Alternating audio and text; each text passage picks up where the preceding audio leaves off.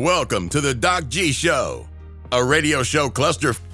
Without further ado, critics have said he has the face for radio and a voice for silent films. Your host, Ben Doc G Gordon.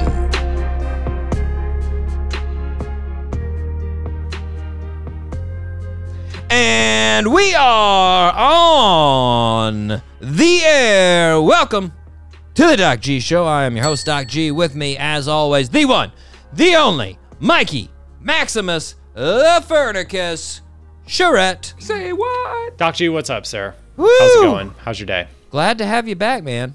Glad to have Yeah. you back. You, Happy to be back. you know, I mean, I'm happy to have Claude on the show. Don't get me wrong. Mm-hmm. Shout out to Claude right now. Yeah. Shout out to Claude. He came through in the clutch. We had him on the show, and he had all kinds of work stuff going on. But he was like, you know what? I'm doing it for the Doc G show. Yeah. And I was like, thank you, Claude. But at the same appreciate time, glad to have you back, Mike. We missed you. So We true. you. Thanks, Doc G. Ha- really happy to be back. How was the How was the trip? You took a trip, listeners. I don't know if you know. He took a trip to Key West. How was yeah. it? Yeah, went down to Key West. Great time. Blacked out the first night. Unfortunately, too many tequilas in a row. Uh, and uh, I hear but hey, that's a rest of the dangerous trip- drink, the tequila. Yeah, I thought it was a safe drink. I thought it was like, hey, it's plant. There's no weed in it. Uh, you know, you could drink it slowly, and it's nice. But I yeah, thought I it was a safe had- drink. They didn't tell me it had alcohol in it. yeah, I thought it was. Come I thought it was a gradual thing. I didn't know it just hit you all at once. thought it uh, was on kombucha. What was that? Yeah, I thought there was probiotics. Come on, it totally turned on me. Sad. Um, Sad. but yeah, it was beautiful. It was a great time. Nice. It was a great time. Nice. Jet ski tours, fresh fish every night. It was beautiful. I will say, Mike. Um, I was looking on Instagram there. You, you're killing the physique game. Say what? Killing the physique game. You had a picture, you and your compadres. I'm guessing one of those guys. I didn't read the caption. I was too lazy. What? Um, I'm guessing one of those guys was the fella getting married. But I got to tell the listeners, Mike was the guy leading the physique parade. Okay. there was one dude with a chiseled physique. That's right. And it was Mike. Listeners, it was Mike. Doc G, thank you. And I couldn't have done it without you. Your regimen has helped me a lot, and I really appreciate that. Let me tell all you what lips. helps a good regimen, Mike. Adherence to the regimen. Mm. Ooh, true, true, true, true, the true. regimen, yeah, I don't miss a day. The regimen without adherence doesn't do. shit. You gotta Yeah. have the actual diligence to do the workout, listeners. Otherwise, true. it's just crap on a paper.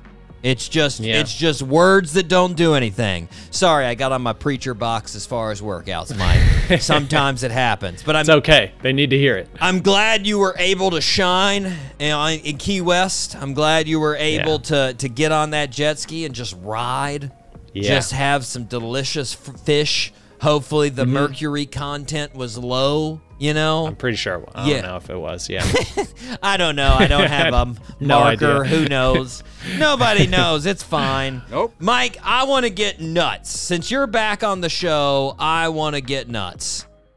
And he- Okay. here's how I want to get nuts, Mike. I want to start this show with a birthday suit. Whoa. Okay. Yeah, that's right. All right. That's right, listeners. Before we actually fire up the show, I want to do a birthday suit. And the reason we need to do the, this way is it pertains to the rest of what I want to talk about before we fire up the show. So if you're All right, ready to go, sense. Mike, we will get this birthday suit uh, fired up. Let's fire up this birthday suit. Like it. I'm ready for a birthday suit. Let's do it. Okay, this is a biggie for me and you. I think this is a biggie birthday suit here. So, and it's not Okay. it's not Big. That's not it's not. Uh, born on August 24th, 1973, in Washington, D.C., our birthday suit wearer's parents were both professors, but our birthday suit wearer was more interested in becoming a comedian.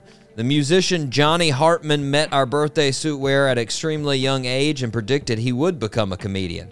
Before he graduated high school, he moved to New York to try to become a comedian. He started gaining traction in the mid 90s, was asked to come on most of the late night talk shows, including uh, Leno and uh, and Letterman. In 1998, he co-wrote the cult classic Half Baked In 2000, he got uh, he got to record his first hour-long special on HBO called "Killing 'Em Softly."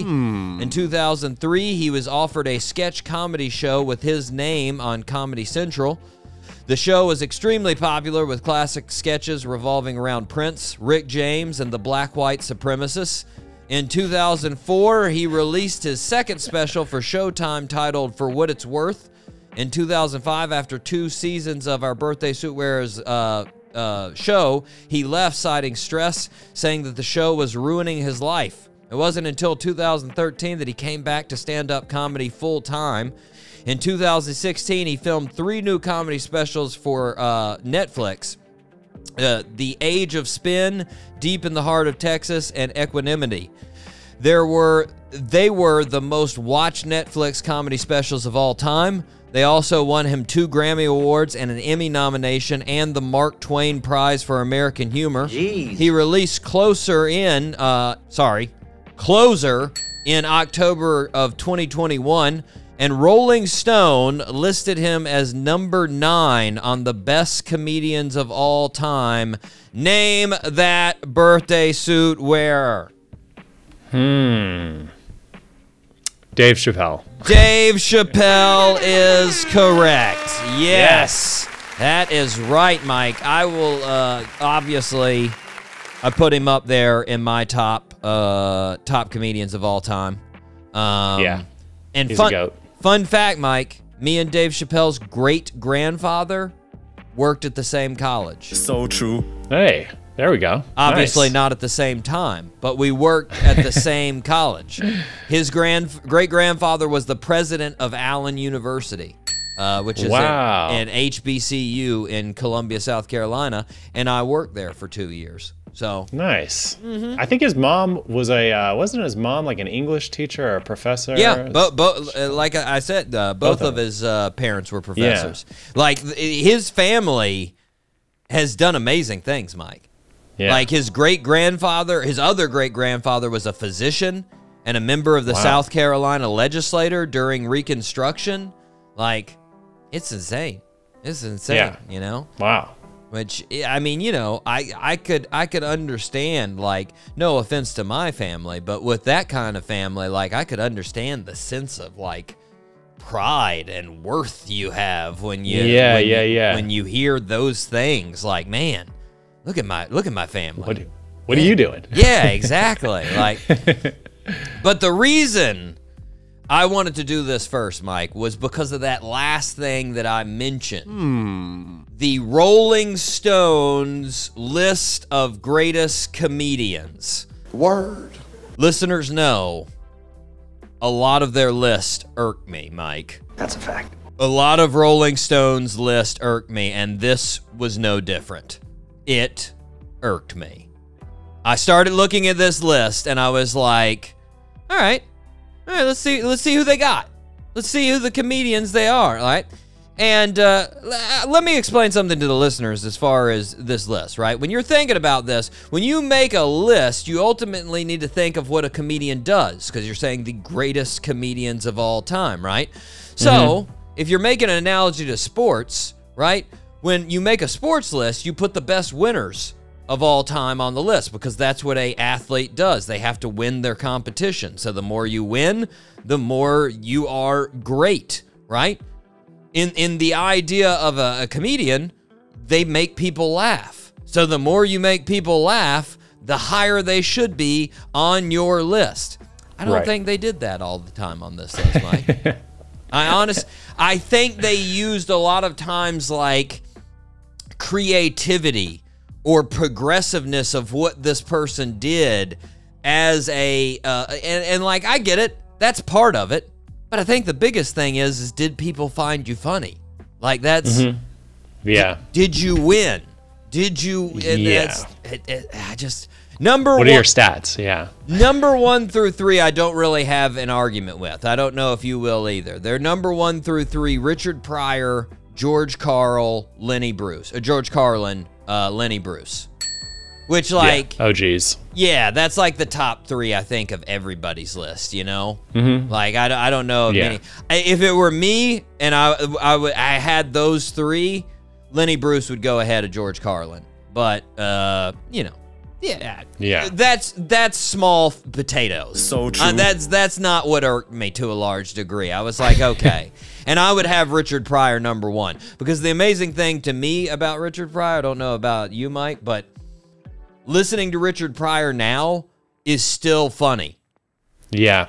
And like they're even George Carlin, even Lenny Bruce, most of their jokes are not funny to me anymore. Like you listen to them, Yeah. it's like, yeah. But like Richard Pryor, I can still laugh at him, and it's from '77, and you're like, holy sh! Yeah. How how funny are you that you can make somebody laugh 50 years later with a joke? Like insane. So, anyways, Yeah. that's one through three, Mike. Four, I found surprising that they would put it there, but like I don't have any disagreement with it. It was Louis C.K., which I was like, wow, they put Louis C.K. all the way at four? Yeah. Yeah. Well, he did just win. Didn't he just win a Grammy? Yeah. mhm. He won a yeah for like his new. Little bit on a comeback, you know, after they knocked him down with the Me Too. bit. They were like, all right, yeah. you can you can make your ascension again. We're okay with it. Mm-hmm. Number five. This is where I was like, eh. Chris Rock. Chris Rock five. huh. Like I love Chris Rock, but like, Mm-hmm. is that too high for Chris Rock? Hmm. Like, I, I I don't know, man. Like. Yeah. Patrice O'Neal. Yeah, I mean, like, I just, I mean, then six. I get this. This was this is more of a pioneer one. I feel Joan Rivers was six, and like I'll say, hmm. I'll say, you know, in a male-dominated field, yeah, it's amazing that she did what she did, and she does have some pretty funny jokes, and she had some mm-hmm. off-the-cuff stuff that you were like, wish I was that fast. That's cool, but like. Still, I'm still upset about that Chris Rock. I don't know. I just like then Yeah. Kind of random. Seven, Jerry Seinfeld. Jerry Seinfeld, which, Hmm. you know, he started a revolution. Like, I mean, you look at, like, Yeah. how he made comedy, he completely changed it. Like, the, before and after, it's definitely a different, different style, you know? So, like, in my idea, he might actually jump Chris and Joan. He definitely jumped Chris, in my opinion. Joan, probably so, too. Eight, Bill Cosby. Yeah. Yeah. We know what he did. We know what he did both in comedy and Yeah. outside. That's all we need to say about that. Uh, nine, Yeah. Dave Chappelle. Dave Chappelle. I'd say for me again, I need to put him up a couple spots, but I'm not gonna quibble with it. You know, this this is their list. That's fine. Th- these these all, like I said, are semantics. Mike, I'm fine with this. They can move these back and forth. Uh, number 10, Mort Sahl. Mort Sahl. And I'm guessing they were putting Mort up there because he's he's like the pioneer of political comedy. Like, I mean, he's super famous through the, the 60s, 70s, and 80s as far as uh, a, com- a political a comedian. That's a fact. So that's the top 10. And it's acceptable.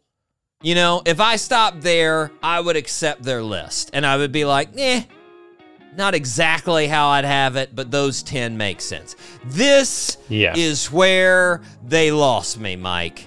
I went down through their top 50 because it's the top 50, right?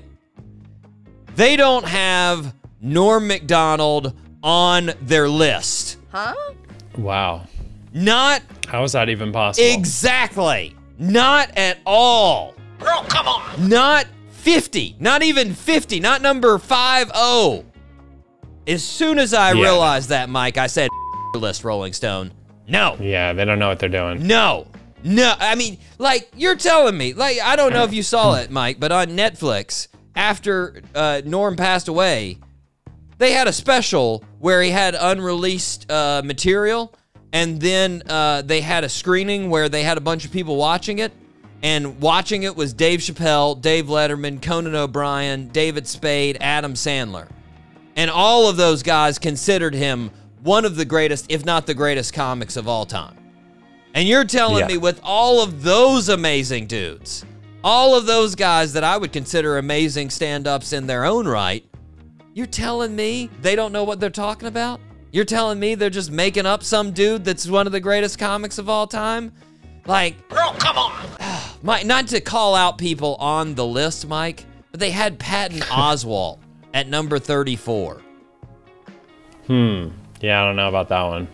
Like I, I, I don't know where he falls though. It's not. It's not. It's not 34. Nope. It's not above Yeah. nor. I guarantee you, right now, you call up Patton Oswalt, and he couldn't tell you with a straight face that he's funnier than Norm Macdonald. He wouldn't agree Yeah, to no that. way. There's no way he No would. way. Like No way. He wouldn't. Kevin Hart at 18. You're telling me Kevin Hart is at least 32 spots better than Norm Macdonald? Now, I will at least with that one defend it with what I said before. If you can make people laugh, then you should be high on the list. At least Kevin Hart has that going Yeah. for him. So I want like, Definitely. but like Patton Oswalt, he's not beating pe- uh, crowds with Norm Macdonald. Like it's just. No way. Duh. Anyways, Mike, the point is Rolling Stone up another list. That's Yeah, they did. And they successfully distracted me from doing things for like an hour just looking at their list and judging every person and how they were not Norm Macdonald. So true. So, nicely done, Rolling Stone. You successfully got me, tricked me into looking at your list for the next two hours. Ah, ah. Mike, are you su- Sorry, Doc G. Oh, it's okay. It's okay. Mike, are you ready to pull the same thing on our listeners and successfully trick them into listening to our show for two hours? yes. Yes, I am. Nice. All three engines up and burning. Two, one, zero, and lift off. Mike, we have a fantastic show. We have a great band. I'm super excited about this band. Cleopatra. Luke and Ian from Cobourg, Canada. Guessing you've never been to Cobourg, have you, Mike? Hmm. Where is it at? We're in Canada. It's like an hour and a half northeast. Wait, what? it's like an hour and a half northeast of Toronto. Of Toronto, Yeah, no. in the middle of nowhere. They'll they'll sort of openly accept it that it's in the middle of nowhere. Now, I do want to apologize in advance to the listeners. My audio quality for this uh, interview is not the best on my side. Here's what happened, listeners. My computer crashed last week, and I lost the audio file to the interview. Blam. I still have the audio from the Zoom, but the Zoom combines my microphone uh, and the ambient sound. So it sounds a little barrelish. It's not bad. It's good. It's just not as good a quality as we normally have, Mike, as the listeners are used to. You know? Thanks for the heads up, Doc i think everybody appreciates that. That I just I just I don't know about you, Mike. It, well, you know me. I just hate it when I'm listening to a pod and they don't acknowledge when somebody changes in audio and it sucks. I think everybody does, and they don't realize it. You, uh, that's I mean most people yeah. Uh, if you realize like all of a sudden you're like, "Uh, why is this, this pod switch into mode? Oh, it's the audio. That's it, you know? So I just wanted to give everybody a heads up. It's not bad. It just could be better. Just could be better. I mean, I'm not Mike in his grade A studio with soundproofing over there. Listeners, you Yes, can't see. He's got amazing soundproofing. His his it is his voice coming in crystal. Crystal. yes. And that is it. Yes.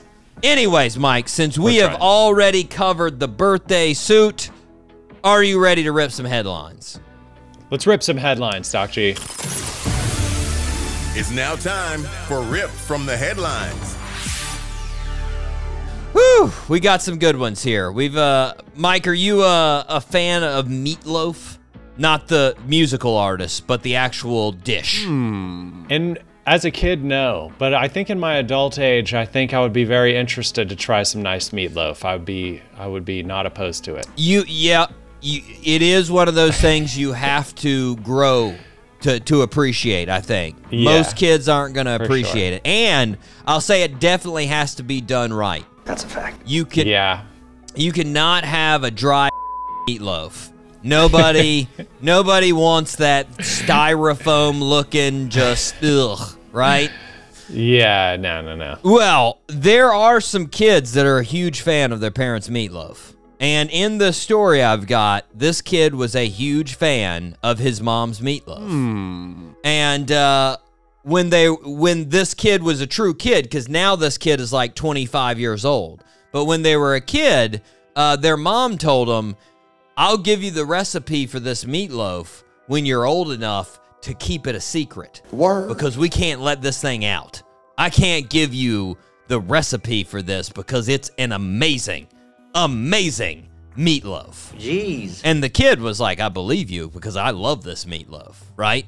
And so eventually, when this kid turned 19, their mom gave him the recipe for the meatloaf. Hmm. And, uh, you know, they were loving it. It was awesome. But then, not too long after that, the kid told his mom that they were gay.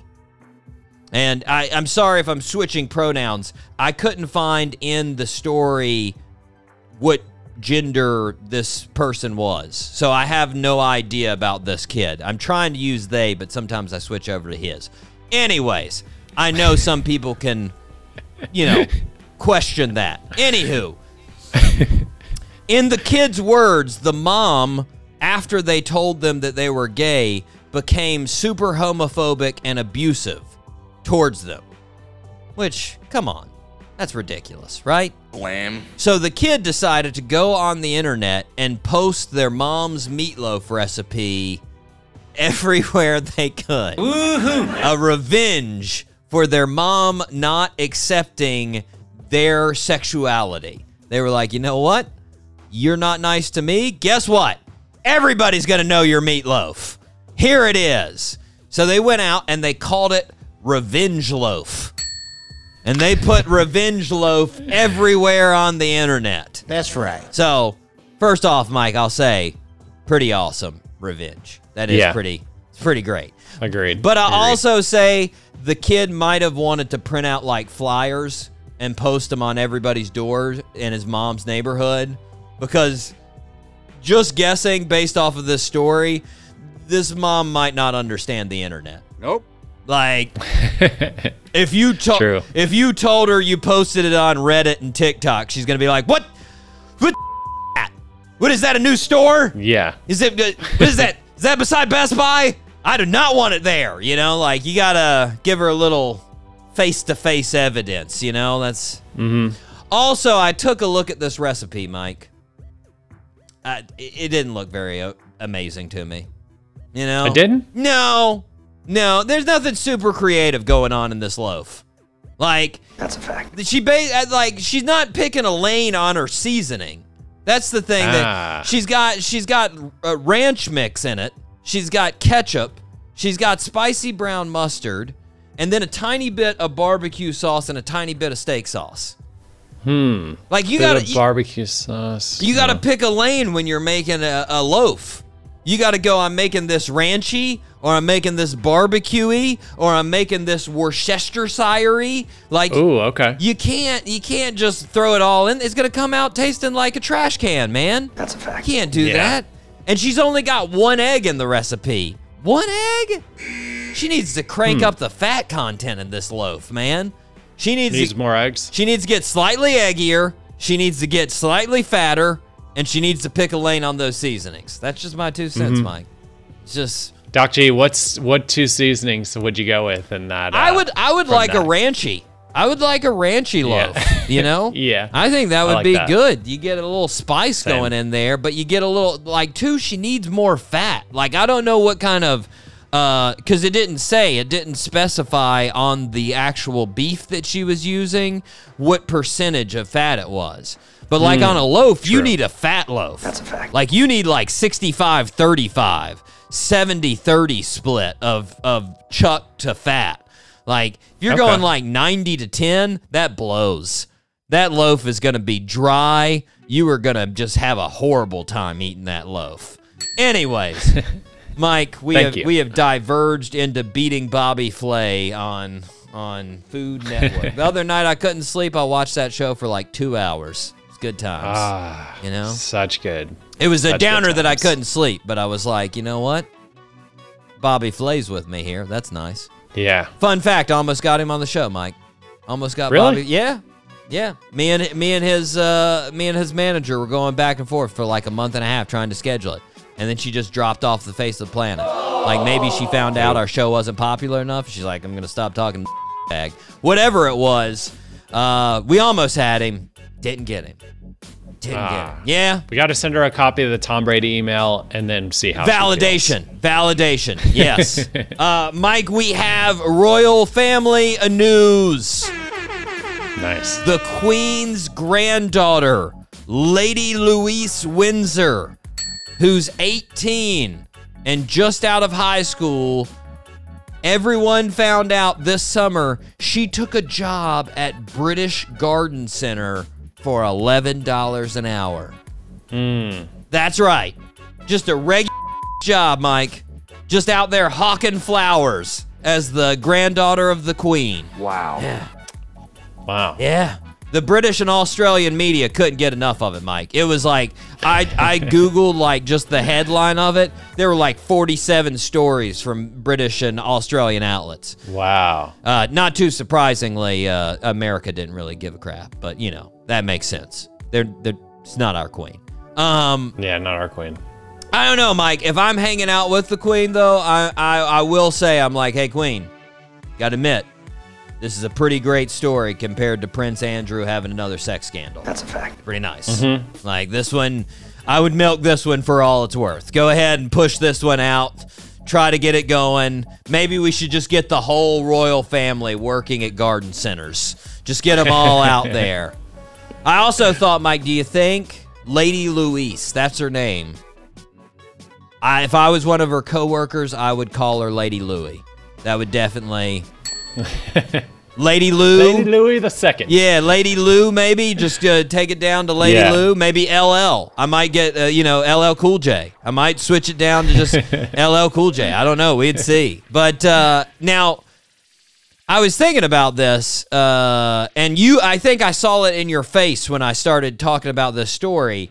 I was thinking, I was like, where is she in the line of secession? Because I've never heard of Lady Louise. Like, who Yeah. who is this? And Yeah. Shouldn't she like be in the military or something? she's she's 16th in line to the queen, Mike. Okay. So so if 15 people in the royal family who are in front of her just so happen to tragically die all at the same time, you're looking at the next queen right there, guys. That's her, Lady Louis. She's she's up 15 people, right?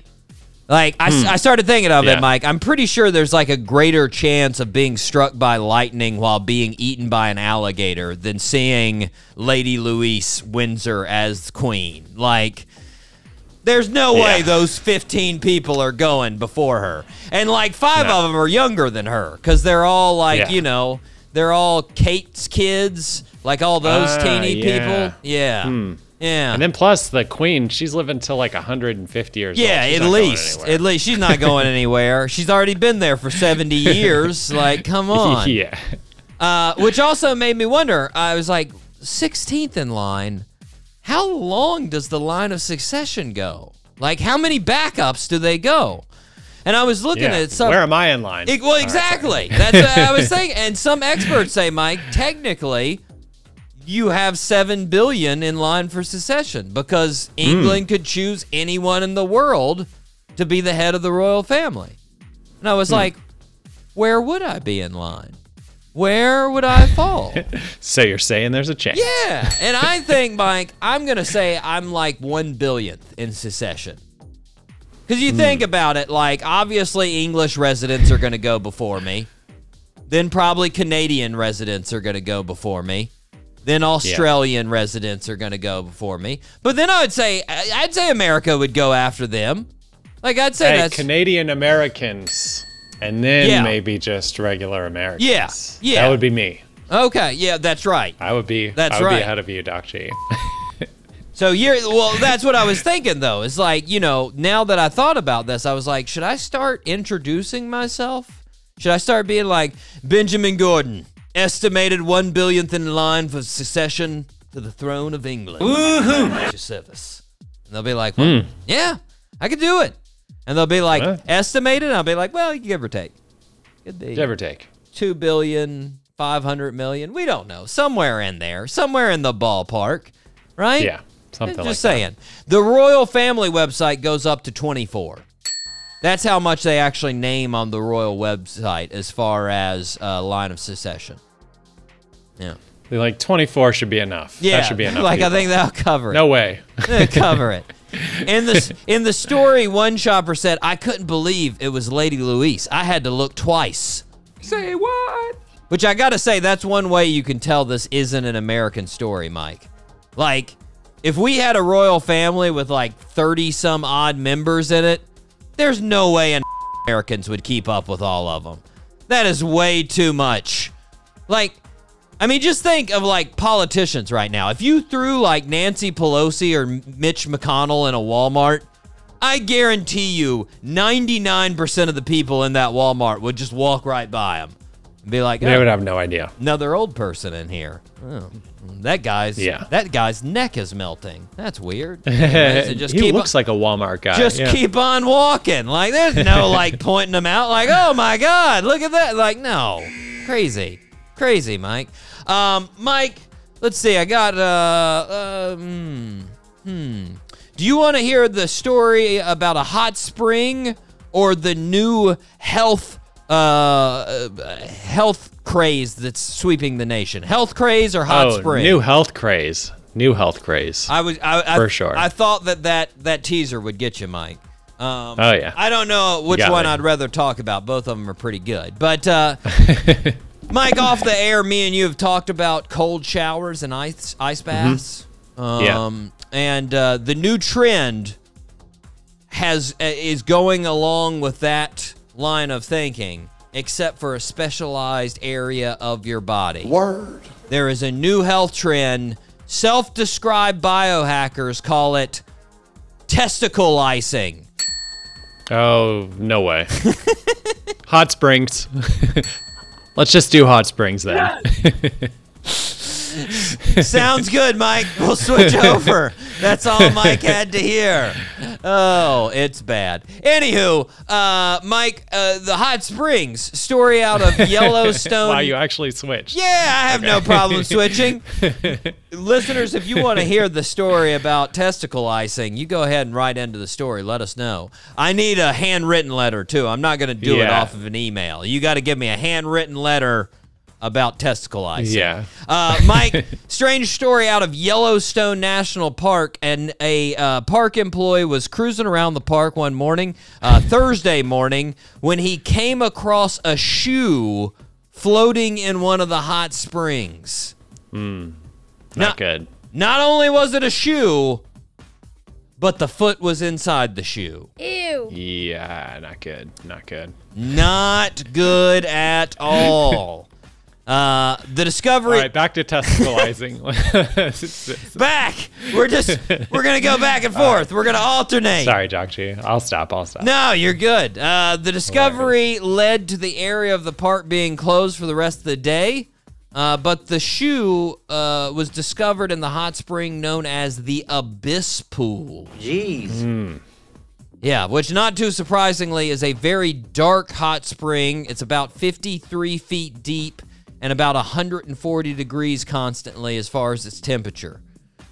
So, first of all, Mike, they don't have any leads. They don't know anything about this. They just got the foot and they're like, yikes.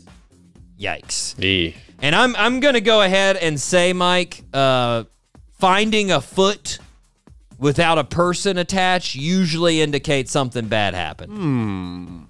yeah. Like, I don't think in Yeah. these situations a person comes bounding out of the woods like, "Did you guys find my foot? Did I, I left it in the pool?" Thanks, thank you. Oh God, like, I don't know. You're gonna find the owner of that foot alive. I don't think. Hmm, yeah. Don't think. I doubt it.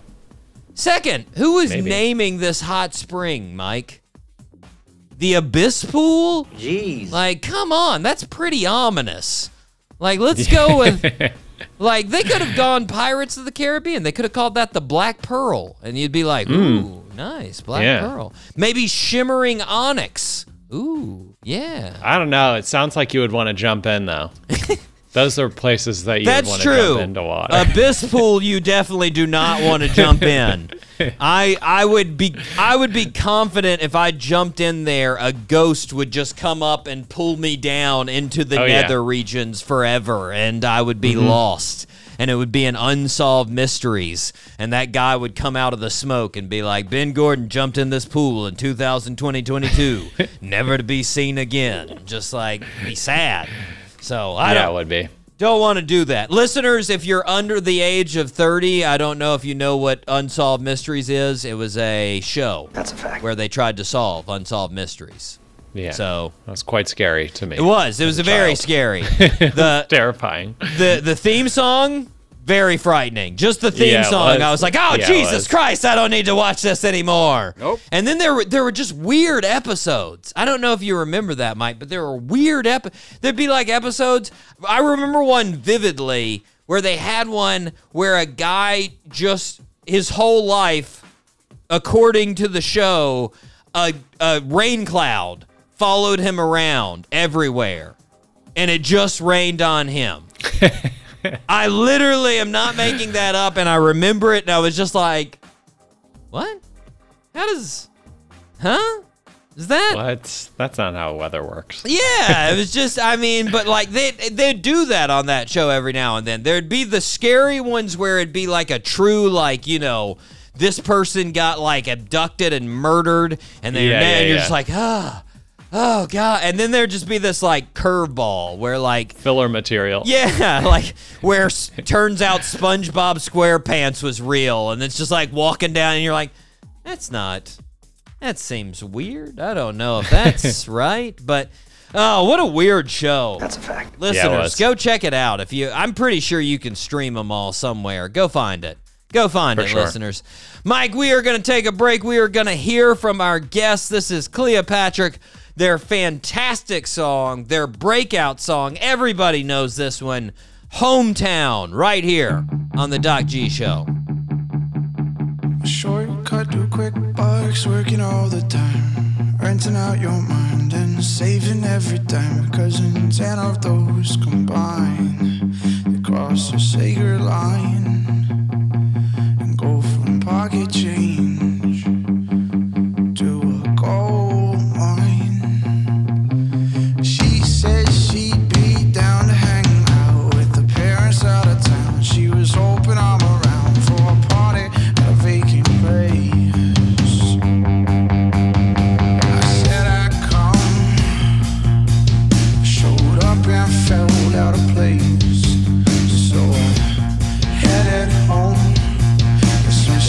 my phone asked me where I was and when. I said I was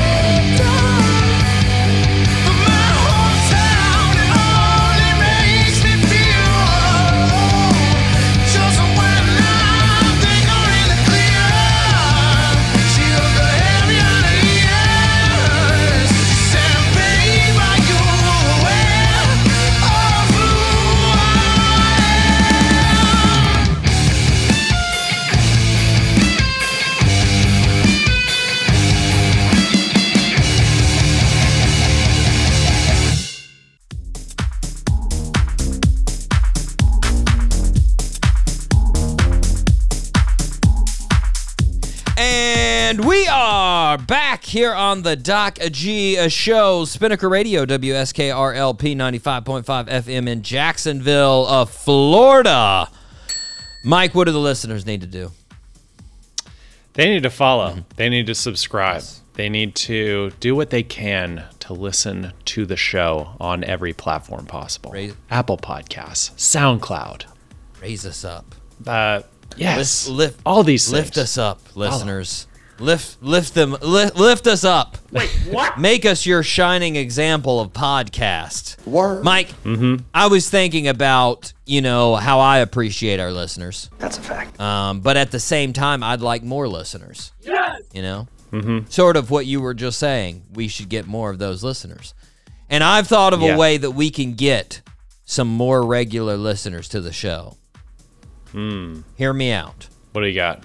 Okay. Uh, you know how on most online accounts they have those security questions in case you forget your info. yes. I thought, what if I make all of my security questions revolving around the show? That's right. All of them very detailed questions about the show. I mean, I'll make the questions really cryptic, like you're searching for the Holy Grail, but based off of Doc G show information. Hmm. That way, all online hackers that are looking to steal my identity will have to listen to the show to steal my identity. Okay. They'll have to dig through every episode to steal my identity. And in the meantime, they'll get hooked. You know? Hmm. Yeah, yeah, yeah. They'll be like, man, I was planning on stealing this guy's identity, but you know what? This show's all right. So true. You know, I'm this guy's kind of cool. I'm probably still gonna steal his identity, but you know, I mean, I'm gonna still listen to his show too. Both. I they switch it up. They switch. They steal my identity instead. They're like, I'm going to take this Yeah. other guy's ide- identity. We'll get both of them. Good Let's luck. see if we can get both of them. But you have to put those questions up too, Mike. If you're not playing the game, they're Hmm. not going to be able to steal your identity. So yeah, no, it's going to be super easy. Where were you born? before you know it, though, the entire dark web of hackers and thieves will be promoting and listening to the Doc G Show. Sweet. What do you think, Mike? Think it's a good? I think it's a great idea. Good. Good. I'm Yeah. doing it. I'm doing it. In the meantime, we are going to thank the listeners that are listening that may or may Yeah. not be life hackers. May not be. Mm-hmm. We don't know. Shout out. Shout out to Jacksonville, Florida, Columbia, South Carolina, Radford, Virginia, Gainesville, Florida, Frankfurt, Germany, Anoka, Minnesota. Huh? Ashburn, Virginia, Piracai, Brazil, San Diego, California, Dublin, Ireland, Boardman, Oregon, Genoa, Italy, Richardson, Texas, Barcelona, Spain, Winfield, West Virginia, Biloxi, Mississippi, Tulsa, Oklahoma, Peoria, Illinois, Katy, Texas, Toms River, New Jersey, Olive Branch, Mississippi, Asheville, North Carolina, and Los Angeles, California. There we go. Oh, nice. I moved my cursor and lost my place. That was that long pause there, Mike. I was like, where? What? Nah, regulars. Okay. Semi regulars, Mike. Here we go. Naples, Florida. Baton Rouge, hmm. Louisiana. Miami, Florida. Atlanta, Georgia. Lancaster, Ohio. Amarillo, Texas. Macon, Georgia. Denver, Colorado. Boston Spa, New York. Willow Grove, Pennsylvania. Scott Depot, West Virginia. Calgary, Canada. Monroe, Texas. Mount Juliet, Tennessee. Uh, Richmond, Virginia, the Bronx, New York, Bangkok, Thailand, Irvine, Hey. United Kingdom, and Spartanburg, South Carolina. There we go. Spartanburg. Spartanburg, man. You ever been to Spartanburg? Yeah, it's. Uh, I think it's like my family lives there. Really? or they live like right in the area. Like a Nice, nice. I like it. A little I- familiar. Maybe, maybe, Yeah. maybe it's your relatives. Maybe they've Might be the fam. maybe they got on your Might show. Who knows? yeah. Hmm. Anyways, regardless, They're not. They're not fans of me. well, no, they're all right. We're cool. they don't hate me. They may be- so that's good. I don't think so. At least I don't think they they're- may be listening in. I don't know. We'll know. see. Uh, my, my family listens in occasionally. That happens once once or twice Yeah. a year. Um, Mike, let's go on to the miscellaneous file. I got a couple miscellaneous here. Love it. Love it. Uh, last weekend, a friend of mine uh, was talking about another friend of mine, and they were talking about how much the friend makes, how much money they make, and they were like, "Ah, man," I, I was like, "How- "How much? How much is Ken making now?" And my friend was like, "Oh, it's got to be, it's got to be like six figures now." Word. which you know, Mike, indicates it's it's a hundred thousand dollars or more. You know, yeah. and I thought about that. It, I mean, let's set aside for a second, first of all, that it's extremely vague, right? I mean, that could be anywhere from a hundred thousand to nine hundred ninety nine thousand that we're working with there. For sure. But I'm curious because when you think about it, think about that phrase, six figures. That's almost the only one you ever hear that's denoted like that. That's a fact. Like, you know, you like you, never hear somebody who has like 500 million dollars. You never hear that as a nine-figure dude. You never Yeah. hear Elon Musk's fortune as 12 figures. Nobody's like, "Oh yeah, he's got 12 figures." No, it's he's got 200 billion dollars and people go, Yeah, it doesn't doesn't work the same. no. And like, why did we even go with figures? Hmm. Like, we were too lazy to even say numbers? Like, figures? It's just like symbols and letters that we're. Uh, a six figures. That's a moon and an arrow and a happy face. Figures. Yeah, what does the figures mean? Yeah. Six figures. Like, hmm. I've decided, Mike, when people ask me about the show, I'm going to say, yeah, yeah, show's doing amazing. We're bringing in seven figures. N O T H I N G. Seven figures. There you go. there it is. And just ridiculous, Mike. Figures. I don't know. I just. Figures. It's goofy. Goofy. My, Six figures or no figures. that's it. Oh, I mean, like you definitely don't hear anything lower either. You don't hear like three figures, two figures, four figures. Like, it's like you know. Any, anyways, that's goofy, Mike. I was just thinking about it, but Mike, this weekend I couldn't help but notice another thing. I was looking on social media, and I noticed there was an extreme amount of women uh, being concerned that they were going to be kidnapped from a gas station. Word. Like not not exaggeration, Mike. I was I saw two videos on Instagram, four on Snapchat of women getting gas with their cameras propped up and being like, just in case somebody tries to kidnap me. Huh? And I was like, eh, eh. like I get it. That's a scary scenario. I definitely would not Yeah, want to be sure. kidnapped. You know, no, thank Yeah. you. Path. That's organ organ uh organ selling. right yeah, there. they're- they're not. That's an organ let's be place. honest. They're not using us for anything else. No way. They're not using these guys for sex slaves. They're like, yeah, just No. grind them up. There is nothing else for yeah, those no, no, no, no. fellas. They just have great organs. But uh, I, I I thought about it though, and I was like, uh, but the statistics there, they don't really work out, right? Nope. Like when you look at the details, you start to realize like the likelihood of anyone getting kidnapped in America is statistically low. Does it happen? Yes. But is it statistically low? Yes. Hmm. Much higher chance that these ladies get cancer. No offense to these ladies, but that's a much higher risk. Like if they yeah, had yeah, a yeah, like cancer, one and two. if they had a cancer cam, that would, uh, hey, just in case I get cancer while I'm getting gas, this does have carcinogens. I wanted to make sure That's a fact. we have it documented. There, I can sue, I guess, if something happens. I like, I just, I felt like I was like, guys, maybe. Doc G, what if our in the future our video like our infrared we can see inside our body and we can literally film ourselves like inhaling the the combu- the, the the fumes and we can see it going into that, our body. that would be very worrisome for me, Mike. I don't know if I could handle that. That would too be much information for Ooh, Instagram yeah, Live. that would be too much. that would I would be dwelling on that for hours. Hours. Oh man, Mike, I had Uh, one sorry. I had one more miscellaneous, but you know what? I'll save that miscellaneous until until next week, guys. You can you can count on that one. Bank that one. I'm going to say Yes. that. I'm going to go on though. Let's uh let's move on to quick hitters here. Uh so just a couple quick hitters. Mike, this is a uh, this is a headline from South Florida. This is the headline. Quote, man dies from eating one in a billion bad oyster. ah. Yeah. No offense to all the the oyster lovers out there, but aren't they all bad oysters? Yeah, they are. They're gross. Snot on a rock. Slimy texture. Come on. Nah.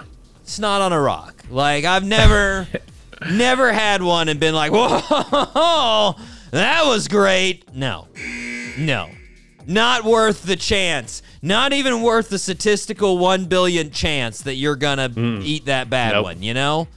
Now, if you're talking fried oyster, yeah. You put some batter on there. Now you've covered up that snot with some great breading and some great fat, and I'm there Yeah. for that. But raw, you're you're eating sea seawater. Like that's seawater snot. That's it. Like, Yeah. and I mean, it, it can be a tad refreshing. I don't want the I don't want the oyster lovers to get too offended. I can get it. Like it can get like a tad refreshing, but like, do you ever sit around and just go, "Oh man, a raw oyster right now"? Mmm. Like, no, no, Mike. No. The answer is no. Uh, Mike, Oakland police are searching for a couple that reportedly engaged in sexual activity while at an Oakland A's game this past weekend. Word. Hmm. Yeah. Which is pretty exciting news, Mike, because that means people still go to Major League Baseball games. yes. Yes. Great for baseball. I mean, uh, That is true. honestly, if you sit through a baseball game, you deserve it. You deserve whatever sexual activity was going on there because let's be honest. Have you been to one recently, Mike? They are not. It is not, Not fun. There's a reason why they have such crazy and extravagant snacks at baseball Mm-hmm. games because that's all you're thinking about. You're like, oh, they still have those nachos? Sweet. That- Yeah. Oh, they did something on the field? Oh, they're back to not doing anything on the field. Okay. All right. Back to nachos. Let's go find those. Like, it's just, it's not, not for me, Mike. yeah. It's, it's I wouldn't mind playing a game, but uh, watching, no, no. Uh, Mike, Meghan Markle, Meghan Markle uh, opened up on her new podcast, Archetypes, where she told Serena Williams about an incident in 2009 where her son Archer's nursery caught on fire while they were vacationing in South Africa. Oh, yeah. Mike, I don't hmm. mean to compare royals, but LL, LL Cool J worked at a nursery all summer and it didn't catch on fire once. I'm just saying, Team Lady Louise, that's all I'm saying. LL. Anyways, yeah. Mike, uh, paparazzi, we're following Gary Busey this uh, this week. I don't know if you saw this, uh, but he has been accused of uh, sexual assault. Actually, um, Oh. yeah, yeah. The paparazzi went up to him and they talked to him about the reported sexual assault that he was accused of this past weekend at the Monster Mania convention. And at one point, one cameraman asked him if it was possible he could have acted inappropriately but was unaware. Hmm. Mike, no offense to Gary, but doesn't that explain his whole life? I mean, that sentence is Gary Busey acting inappropriately but unaware. That's just Yeah. Pretty much. Eh, yeah. Last one, Mike. Just this past weekend, Jay Z and Beyonce were spotted in Croatia on a mega yacht. Say what? This proves billionaires, Mike, like yachts. Mm hmm. They do. That's about all I got on love 'em. that one. That's that's it. How far did they go in the yacht? Because it better been more than 50 miles. Because if less than 50 miles, they are wasting gas, ruining our Earth. I guarantee you, it was less than 50 miles. Yeah. I just threw that number I, out there. I hate to I hate to tell you, Mike. I don't think Jay Z and Beyonce give a uh, when you're Yeah. when you're worth two billion. Who cares? Who- Yeah, right. That's what they think. I'm not. I'm not. I can't speak for them, listeners. I can't speak. I I don't know, Mike. We are going to take a break, and we're going to take to talk to two upstanding gentlemen of Canada. We are going to talk to Luke and Ian, better known as Cleopatra, right here on the Doc G Show.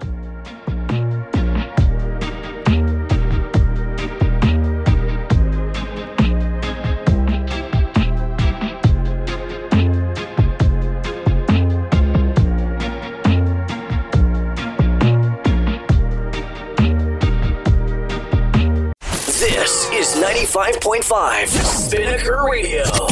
WSKR LPFM, UNF Jacksonville.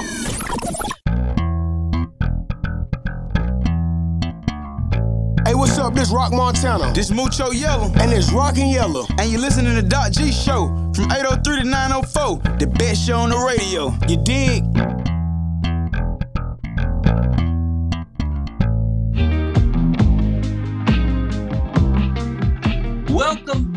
The show, everybody. Today we are super excited to have an amazing rock group, Cleopatra, who released their album Bummer last year and are currently rocking across Europe.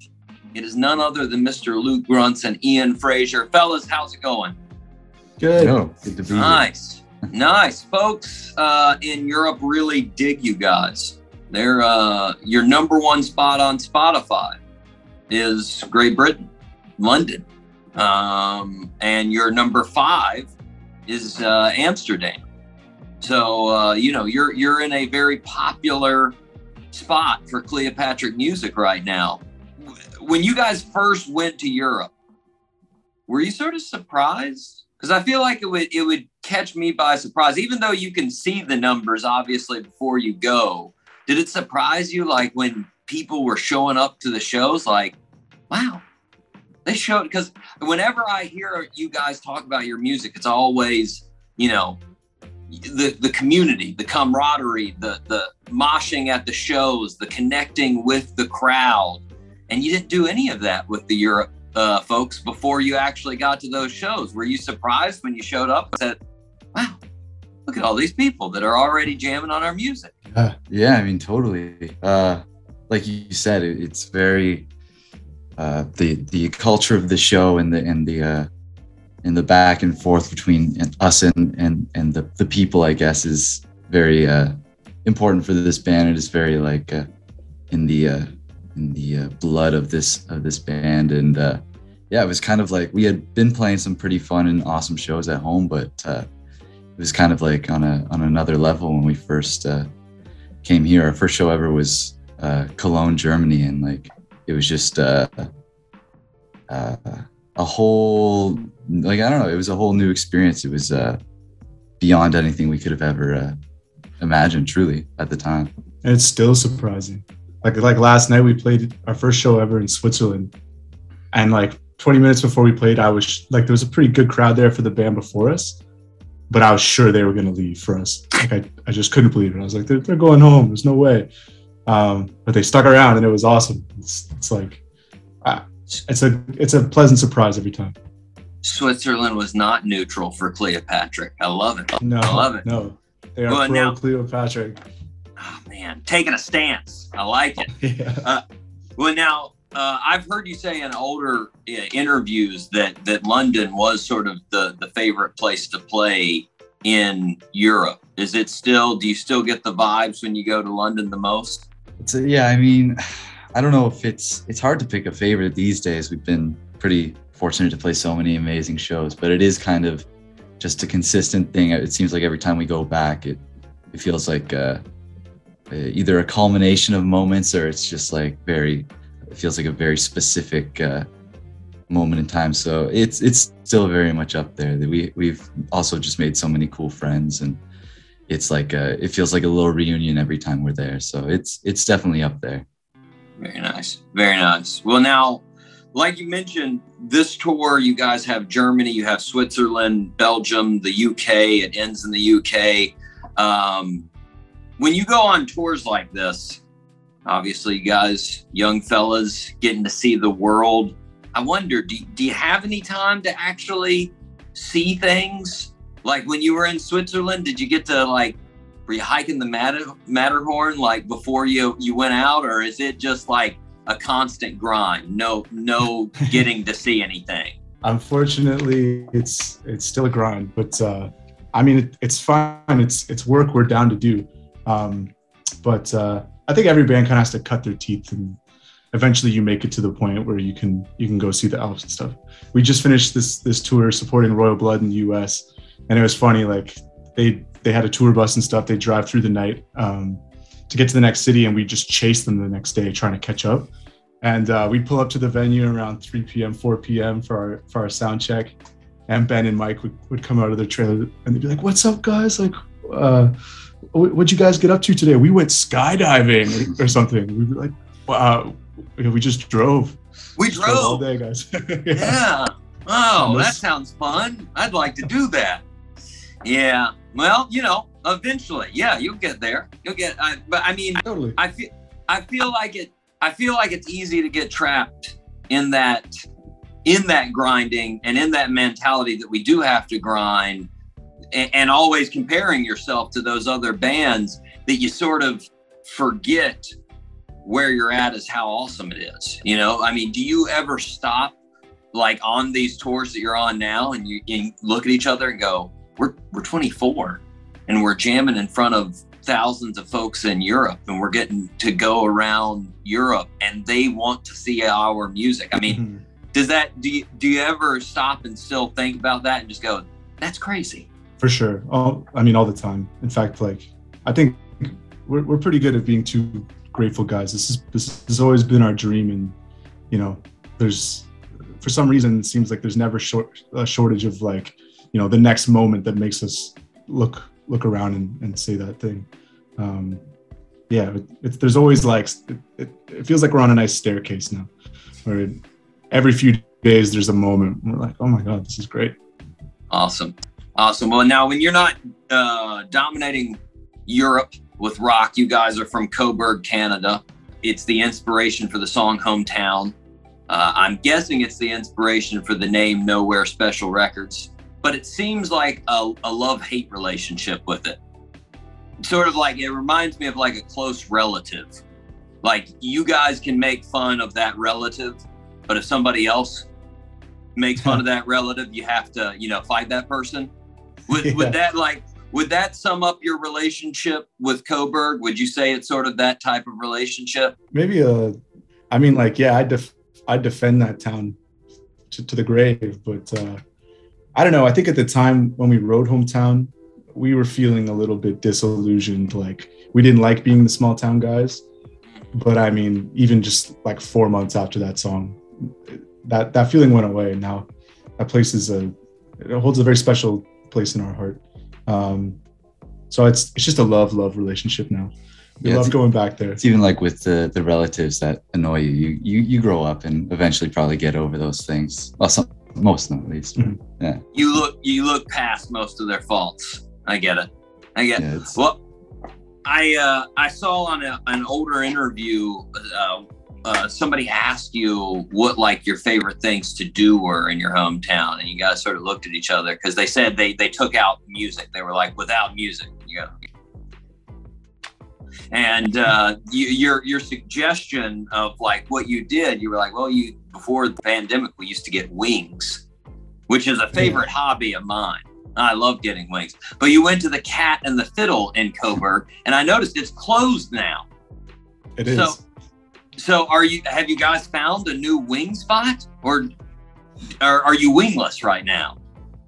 I mean, there's there's some spots. We've also we've pretty much been on tour for like nine months straight, so we, we haven't really had the time to go out and you know get a get a beer and a and a pound of a medium. But Yeah. uh, there's there's some places we could we could hit up when, when we're back home. Um, it's it is a shame about the cat and the fiddle though. Yeah, it seemed like a nice spot. It had a really nice porch. All the pictures that I saw, I was like, "That's a Yeah, sweet that's- porch." Yeah. I'd like hanging. I'd like hanging on that porch right there. Well, like you mentioned, you guys are on a stair step. You've been improving. You've been getting more and more streams. You've been getting, you know, all these great opportunities to play. And you just mentioned that you have a love love relationship now with Cobourg. But it obviously, I mean, it's easier in today's society to stay in a place like that and still get everything you need for your career. But has it ever came across to you two guys that you've talked to each other and gone, maybe we should go to like Toronto? Maybe we should, you know, move to LA or wherever. I mean, probably not as much anymore. I feel like before this band even started, that felt like a thing we had to do. But to, kind of like you said, it's like it's not even really a requirement. Like we've been at, like as far as touring and putting out music, like we've we've been able to do it thus far just from you know commuting, but uh, Mhm. I think there's more of like a personal side to it of of benefiting from exploring and living in other places that may benefit the career uh, in in ways that aren't just you know uh, like like they used to be because like you know it used to have to be in a city to be connected with all these people but we can pretty uh we're pretty connected as is so i think i think Sure. the idea of of finding a home somewhere else is is could still be benefit beneficial though but uh not in the traditional sense you know Gotcha. Well, uh, you know, going back, you mentioned you were in a little bit of a different place on hometown when you wrote that, as far as how you were feeling uh, uh, about the uh, about the town, and I, and I think you know actually that's one of the reasons why so many people relate to that song is that's the way a lot of people feel about their town, you know, and I mean especially here in the South in in the U.S we got so many of those towns like Cobourg that it's just like, oh, I'm in this place. I'm going to be back at this place. Oh, no, you know? When you guys finished writing that song, did you see that and say, like, people will be able to relate to this? This is going to be popular? Or was it just how you were feeling? You go, all right, let's put this out. Yeah, no, not at all. I think we just knew we liked it. Um, I really didn't foresee anyone like relating to it from like a lyrical standpoint.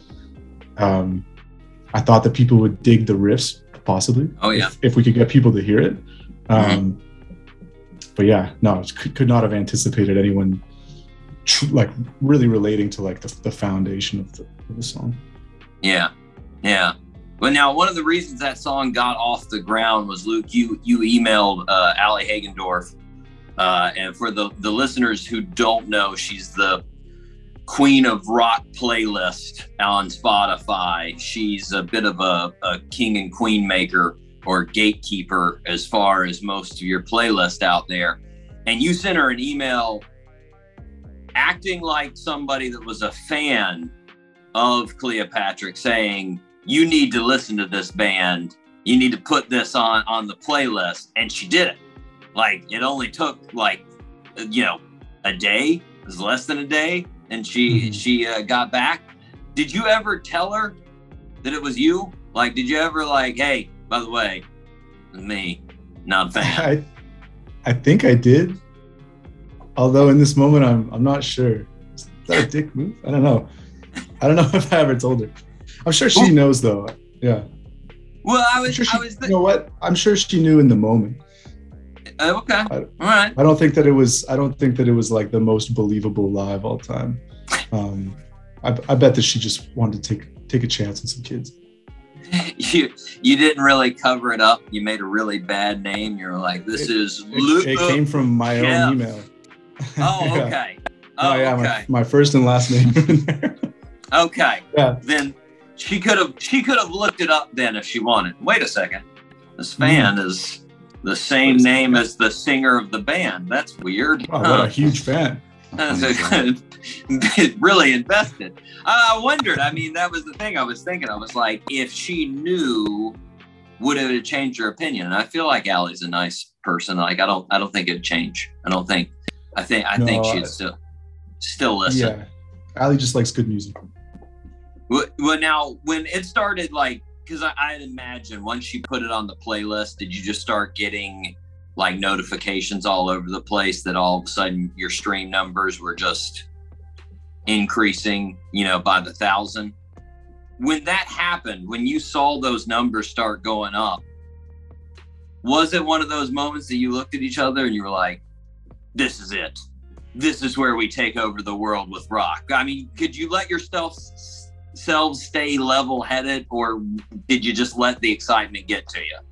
Ooh, that's hard to it's hard to i gotta channel back i don't i don't know if we i don't know if it was like uh fully a this is it but it definitely felt like whoa there's there's a gate open like there's an opportunity here there's uh Yeah. there's something that we need to try to grab onto right now um which was super super super exciting and also kind of terrifying at the same time but uh mostly mostly exciting I remember uh, Sanjay was calling all he was calling what the Spotify number would be.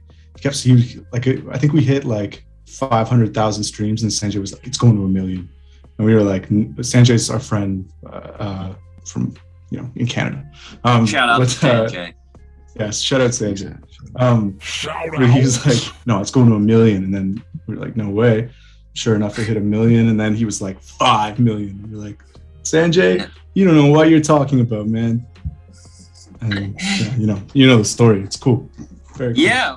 Well, and now, now, obviously, I mean, just on Spotify, it's at, uh, you know, 60 some million, 63, 64 million. Um, and it, it, it's your most popular song. And I always, I put myself in the position of, of artists like yourself. And I think, what would I feel if I was in that position? And I, I feel like I would get sort of anxious because that song was so popular. And i'm like how how do i how do i replicate that? How do i make that again? And i know you guys are always looking for what moves you and what makes that sort of thing that you felt like was missing in rock.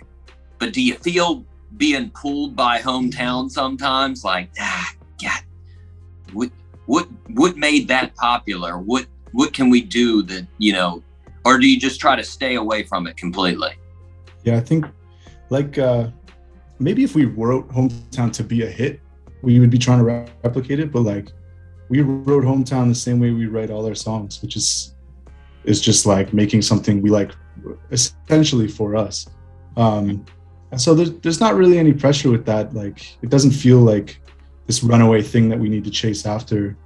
Um it's just a song that that uh we know means something to a lot of people so we still really enjoy playing it i love i love seeing the way people's faces light up when that when that song comes out in the set list um but truthfully like in our live set there's there's 10 other songs that seem to do that same thing for for all our fans that come to our shows so um we don't we don't really feel it so much and and we're not really the guys that are refreshing spotify stats that often like um i'm i'm, I'm kind of oblivious to to most of that nowadays um so yeah like That's you know, good. we, we just base it off like the energy in the room when we play and that energy is, is very level um so yeah That's it's- definitely a good thing. Dri- it's good yeah.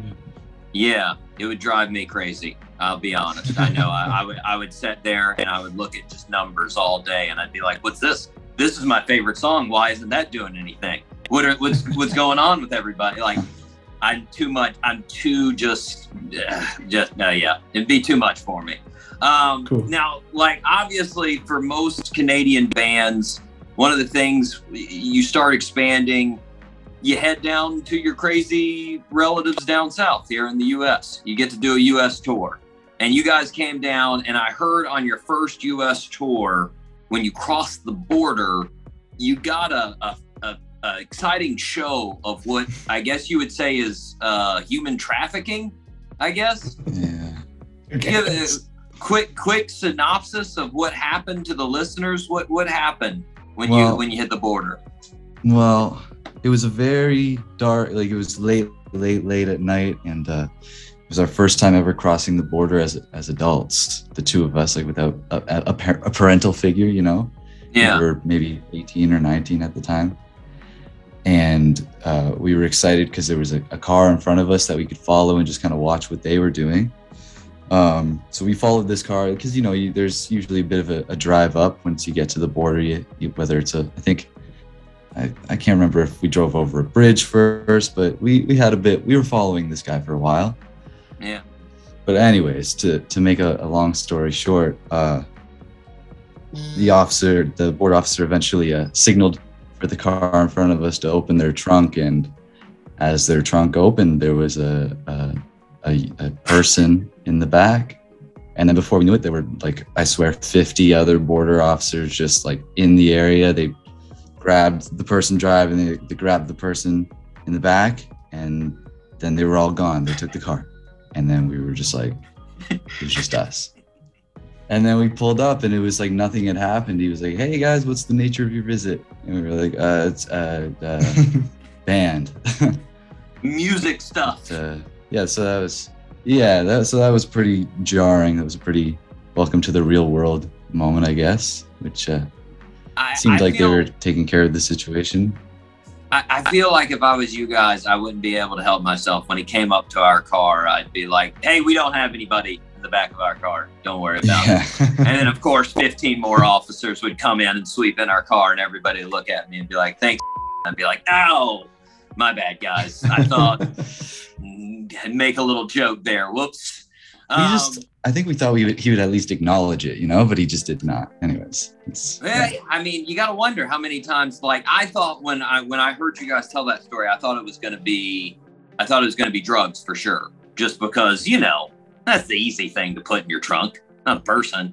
But then the way you started describing, and the, uh, the other time I heard you tell the story, describing how they lifted the the trunk, and you guys could see in it before, I was like, oh, this is going to be a person, and it was a person. I was like, oh, okay, oh, that's weird. Okay, all right, that's Definitely odd. weird.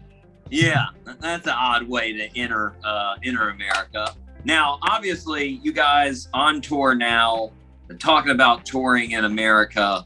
Uh, I heard one of the favorite places for you guys to stop in Canada and in America, Panera. Panera is a is a go to stop.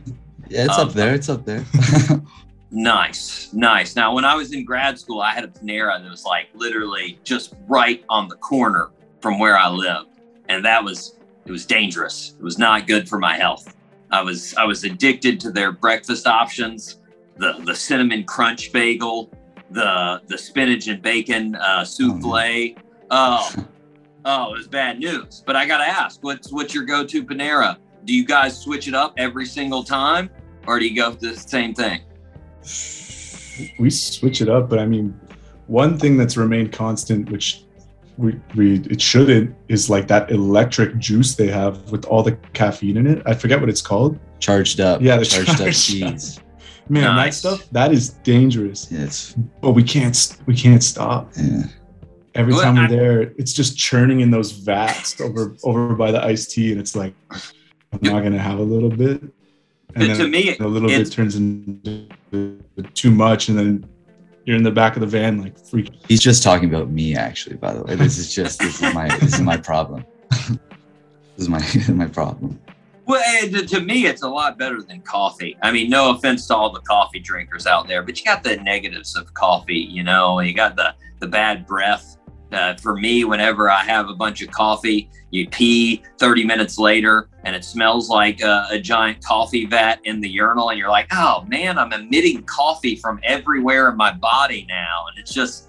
But with that, you got a delicious drink that's just sweet and Yeah. awesome and oh yeah, I can see where it'd be a problem for sure, for sure. Well, now earlier uh, this year, actually, I think it was you guys did get to come through Florida.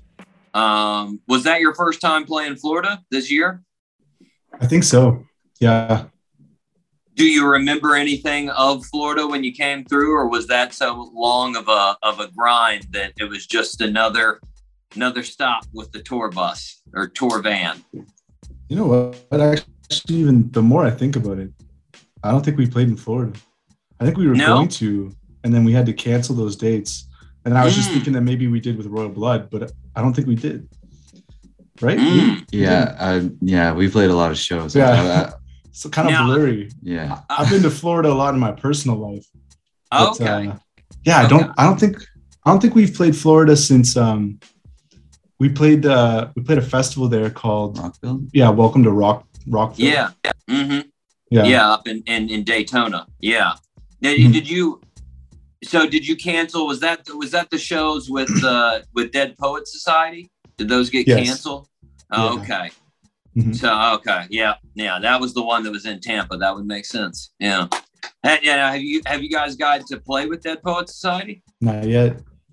So that that those all got canceled, huh? Mhm. hmm Mm, man, those are some good guys. We had them on the show. They're fantastic. I think uh, I don't want to speak for them, but I think you'll enjoy playing with them whenever you do get to play with them. They're a good time. A little little follow up story about them. We had them on the show, and I, I love this story just because uh, it highlights how some people can be sort of Um, they they were called the uh, the worst band to ever come out of Berklee School of Music. You know, the Berklee School of Music in Boston. They were all they all went to that school and they got the title worst band to ever come out of Berklee. Uh, and um, they're definitely not bad. They're a fantastic group, but uh, for whatever reason, the folks at Berklee were not vibing with their music, and that was uh, when their uh, singer was planning on joining the band. Everybody was telling him, "You're planning on joining the worst band in Berklee to ever come out of Berklee," and he's like, "Yeah, I think I'm going to do it. I think I'm Who going to try that- it out." Who makes that call? Is that is that like a, a student thing or I, it, it was a stu- yeah no no that would be really horrible if it was wasn't like the faculty? Yeah. if it was all the Like- professors that got together were like, these guys really suck. Let's go ahead and title them the worst band ever. That would I would go ahead and tell no one to go to Berklee if that were the case. No, I think I think that was just mean, mean uh, uh, other students that were doing that. Um, Bullies are everywhere, aren't they? they are. They are. But trust me, they're a fantastic band. You guys should play with them as soon as you can. Now, you guys have been uh, like we like we talked about. You're touring currently, and you're touring off of the newest album, Bummer. There, the debut album, huge deal, uh, big lead up to it. You had some, like I think everybody, a little bit of some logistic changes and whatnot because of the pandemic. But once you actually released it, that first album, what did it feel like? was it was it one of those things that when you released it it was sort of a, a letdown or was it uh, just all excitement once you let uh, release the album It was definitely it was definitely odd at in times. Um it uh making this album was I, I think one of the most fulfilling experiences uh simultaneously uh, as being weird in moments. We, we've actually been reflecting on this a lot recently. Um, special thing that we we had this album to uh, kind of put ourselves into in this time when uh, there wasn't a lot going on. Um, and uh, I, I, it's it's hard to say whether it uh, it was impacted positively or negatively from that. You know, it's just kind of the way it happened. But um, the the the process of making it was was was truly one of the best experiences I I, I think. But um, it it was difficult in moments uh, putting it up for sure. Because you know like you said it was our first album and I think in our minds we had always imagined uh, being able to connect a lot more with people like immediately. And so you know with the internet we we can sort of do that. It uh it took a little while for us to actually you know bring it to the real world. Um so it was it was definitely weird in that regard. Like i, don't know. It's it um like looking back I- it's not like i would ever change anything but uh definitely had its its challenges because it was something we had always kind of uh envisioned a pretty specific way. And and though uh, we're both very very happy with how the, the music turned out. It it uh it uh it, it was it was weird in moments. I mean Yeah. we eventually got to play shows again and and though touring has been you know we've had to cancel shows time and time again. It's we we have uh we we got to bring it to the people and and it's still doing its thing and it, it, it seems to have worked. And I think we're we're both very grateful that even now, after you know not being able to do it exactly how we we pictured, it's it still clearly has you know it got to people and uh, Yeah. yeah like it you know touring now is like it, it just kind of feels regular like we put out the album and and uh, it's we're we're doing the thing but uh, it definitely it definitely had its its moments of feeling a little distant, I guess. Yeah. But yeah, well now, well, now you guys you guys ended up working with uh, jig dubay who's part of the the new rock mafia. He's in the band zig mentality. Uh, you spent months uh, after you recorded the songs with Jig in a basement, uh, tweaking and tinkering, uh, just a bunch of different, you know, minute changes and looking at each song and taking it sort of through the lab, through the process, looking at different things and aspects of it. And, and I wonder this, uh, again, sort of thinking about it myself, because I feel like I, I would think this sometimes. Obviously, the album came out and sounds amazing. And like you said, you guys are definitely happy with it. But did you start to worry after a certain time, like, are we tinkering too much with this song? Are we changing too much of this song? Should we just pull back a little bit and just put it out? Did you worry that you were over processing with with uh, uh, Jig to a bit uh, after a certain amount of time there in that basement with him, or was it all just like, no, this is exactly what we want to do, and once we get there, we know that's where we're going to stop. Yeah, I think we we had a pretty solid like sonic compass we were following, and um, even though it it took a while, we we pretty much did it as fast as we could. Like there was a there was a timeline we were following. Um, we didn't spend. I don't think we spent too much time on on any one song, um, which is yeah, it's cool. I, we, I, I get what you're saying though. We definitely could have given like pretty much all the time in the world. Um, there was nothing happening outside, so we could have spent you know probably two months in that basement. But um, Yeah. no, I, I I think we I think we did exactly as much as we needed to for for a first album to make the statement we wanted to make to to kind of treat those songs we want the way we wanted them to be treated. Um, yeah, Very I think nice. I think everything was came right. Nice, nice. Well, you you made the album. You love the album. Obviously, it's been out for a year. Uh, and I like to ask this question: What song do you feel like folks are sleeping on? Which song do you guys really like that you just think isn't getting the the the streams, the appreciation, the you know, or maybe even in concert you don't see that look like you said as much as you think it should. That you're like, come on, this is this is the jam, guys. I think uh, honestly they they, they all they all, they've all been getting the respect. Um, I will say, and this one's on us, but but the song Pepper's Ghost, we always play it towards the end of our set live, and people are just pooped by then. And so like I always kind of want it to just like go off when we drop in, but you can see everyone's all sweaty and like they don't quite always have it in them to go to jump up and down somewhere when that one drops. But like I said, that that's on us. I know if we played that song second, it would, it would blast off into the stratosphere. Maybe, maybe if you get uh, Panera to sponsor your shows, you Yeah. hand out some drinks before. Get everyone Yeah. charged up. Exactly. Get them going, and then they'll they'll be ready. They'll be ready for Pepper's Ghost. No problems. Um, That's a good idea. now you guys have new music. New single just came out uh, yesterday. Tell us about the single. What's what's new? Do you feel like in this versus the album? What do you like about it? Uh, give us give us all the details. Yeah, this one uh song's called Okay.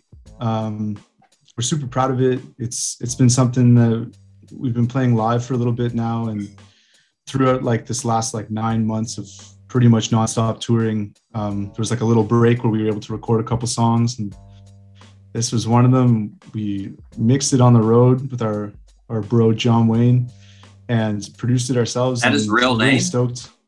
Uh I don't know. Yeah, let's say As far as I know. Yeah. All right, nice, Um, nice. but uh, yeah, it, it turned out great. We're we're extremely proud of it. It's it's I think it's some of our best sounding music ever, and and our most like direct sounding music. And um, yeah, this one's just a, a big banger for the live set. Awesome, awesome. But uh, you mentioned you, you wrote a, a couple of or recorded a couple songs. Can you tell us how many, or is that is that held secret that you recorded Yeah. there? That's under lock and key. Okay, all right, Uh, that's understandable. Now, before we go to break, can you tell us whether you'll be releasing any new music in 2022 with Tom Holland? Is that in the cards this year or not? Depends on if I can get a loan from my parents. He's got Okay. a, it's a big paycheck he needs for the feature. Big, big features. He's got to answer those emails too. He's gotta Yeah, answer those he also has to get back to us. he's he's got to drop the charge for you guys. He's gonna he's gonna regret having such a high fee after you guys are you know above his pay grade, and he's going to be asking you know p- paying money to be featured on your songs. Listen, man, th- this is what I've been saying in several unanswered emails and DMs. Several slightly borderline frightening emails, but Tom people understand. Trust us. Come on, Tom. Get on board, guys. Uh, Spider Man isn't forever. Yes, exactly. Luke, Ian, I want to thank you guys for taking the time to come on and talk with us here on the Doc G Show. Appreciate you. Thanks for having us.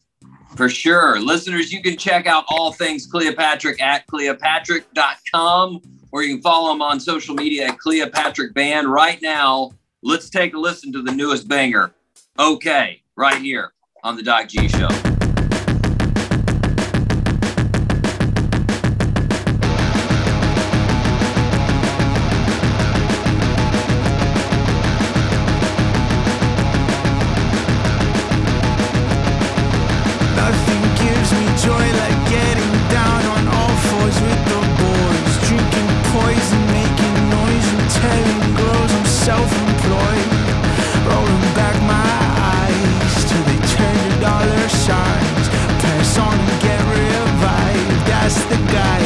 I should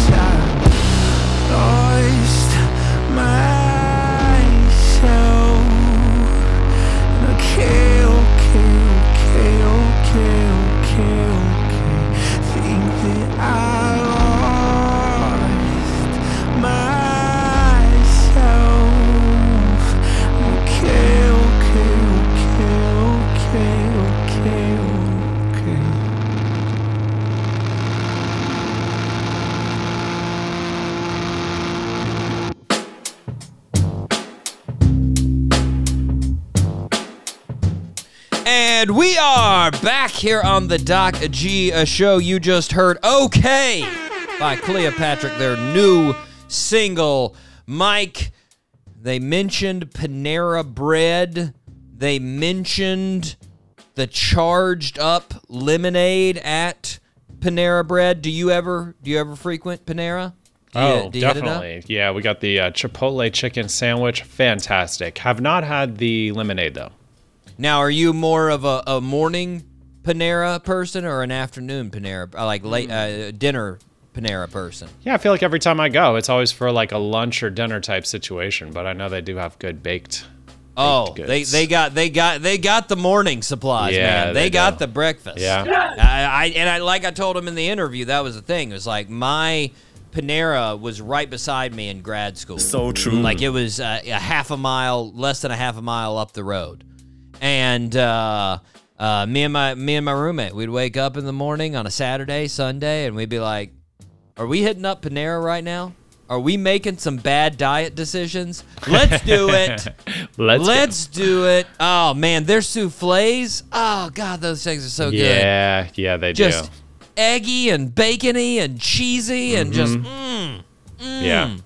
And then their Asiago cheese bagels. Oh god, get out of town. Yeah, it's always a nice restaurant too. It's always very well kept. It's clean inside. There's a lot, always good seating, plenty of booths. Yeah. yeah, Yeah, you just want you just want to uh, read non-offensive news articles in Mhm. there all day.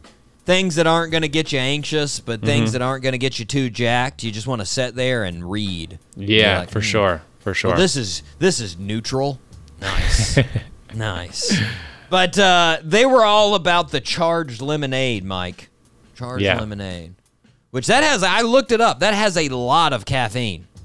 oh, really? Like that has like 250 milligrams of caffeine for the the large drink, which you know that's that's over some coffee depending on how uh you know strong you brew it. It's it's stronger than most actually. That's a fact. Um, but like that, you know, I mean, for reference for listeners, your 12 ounce your 12 ounce Coke is 35 milligrams. So you know, it's all it's like nine times the amount of caffeine that a uh, a Coke is. what about so a regular cup of coffee? How much? Uh, how much caffeine did you say? That well, was it like, really, a little like I said, it, it, it it really varies depending on who's brewing it, how Mm. long they brew it, what kind of beans it is, all of those things. Mm, okay. It'll it'll vary from about 50 milligrams to about 500 milligrams. oh wow! Oh wow! Yeah, huge, huge variance. I mean, if you're using like espresso beans and you let that thing brew like cold brew for like three days, just sitting there steeping, yeah, it'll have like 500 milligrams of caffeine Wow. in it. Okay, I didn't know that. But if you brew it for like a minute and it's a hot brew and it's a weak bean, it'll have like 35, 50 milligrams in it. Hmm. So, really depends. Anyways, that's your coffee brewing knowledge, listeners. Um, Mike, thanks to Cleopatrick. I've been waiting for him to get on the show for a really long time. Excited to have him on the show. Fantastic. Those guys just 24 years young, man. Just Good age. 24 years Yeah. young, just dominating the world. Tour in Europe. Like I ask him, like, how awesome is that? You just get to, you like, I, I would just stop every now and then and just be like, what? Say what? I'm playing tunes in different countries of Europe and there's thousands of people showing up. That's awesome. Yeah, That's it is. That's fantastic, you know? Hats off to them. That's great for those guys. Mike, we need to go though to the fastest growing segment in the world. Doc G top three. That is correct. And Mike, let me tell you something.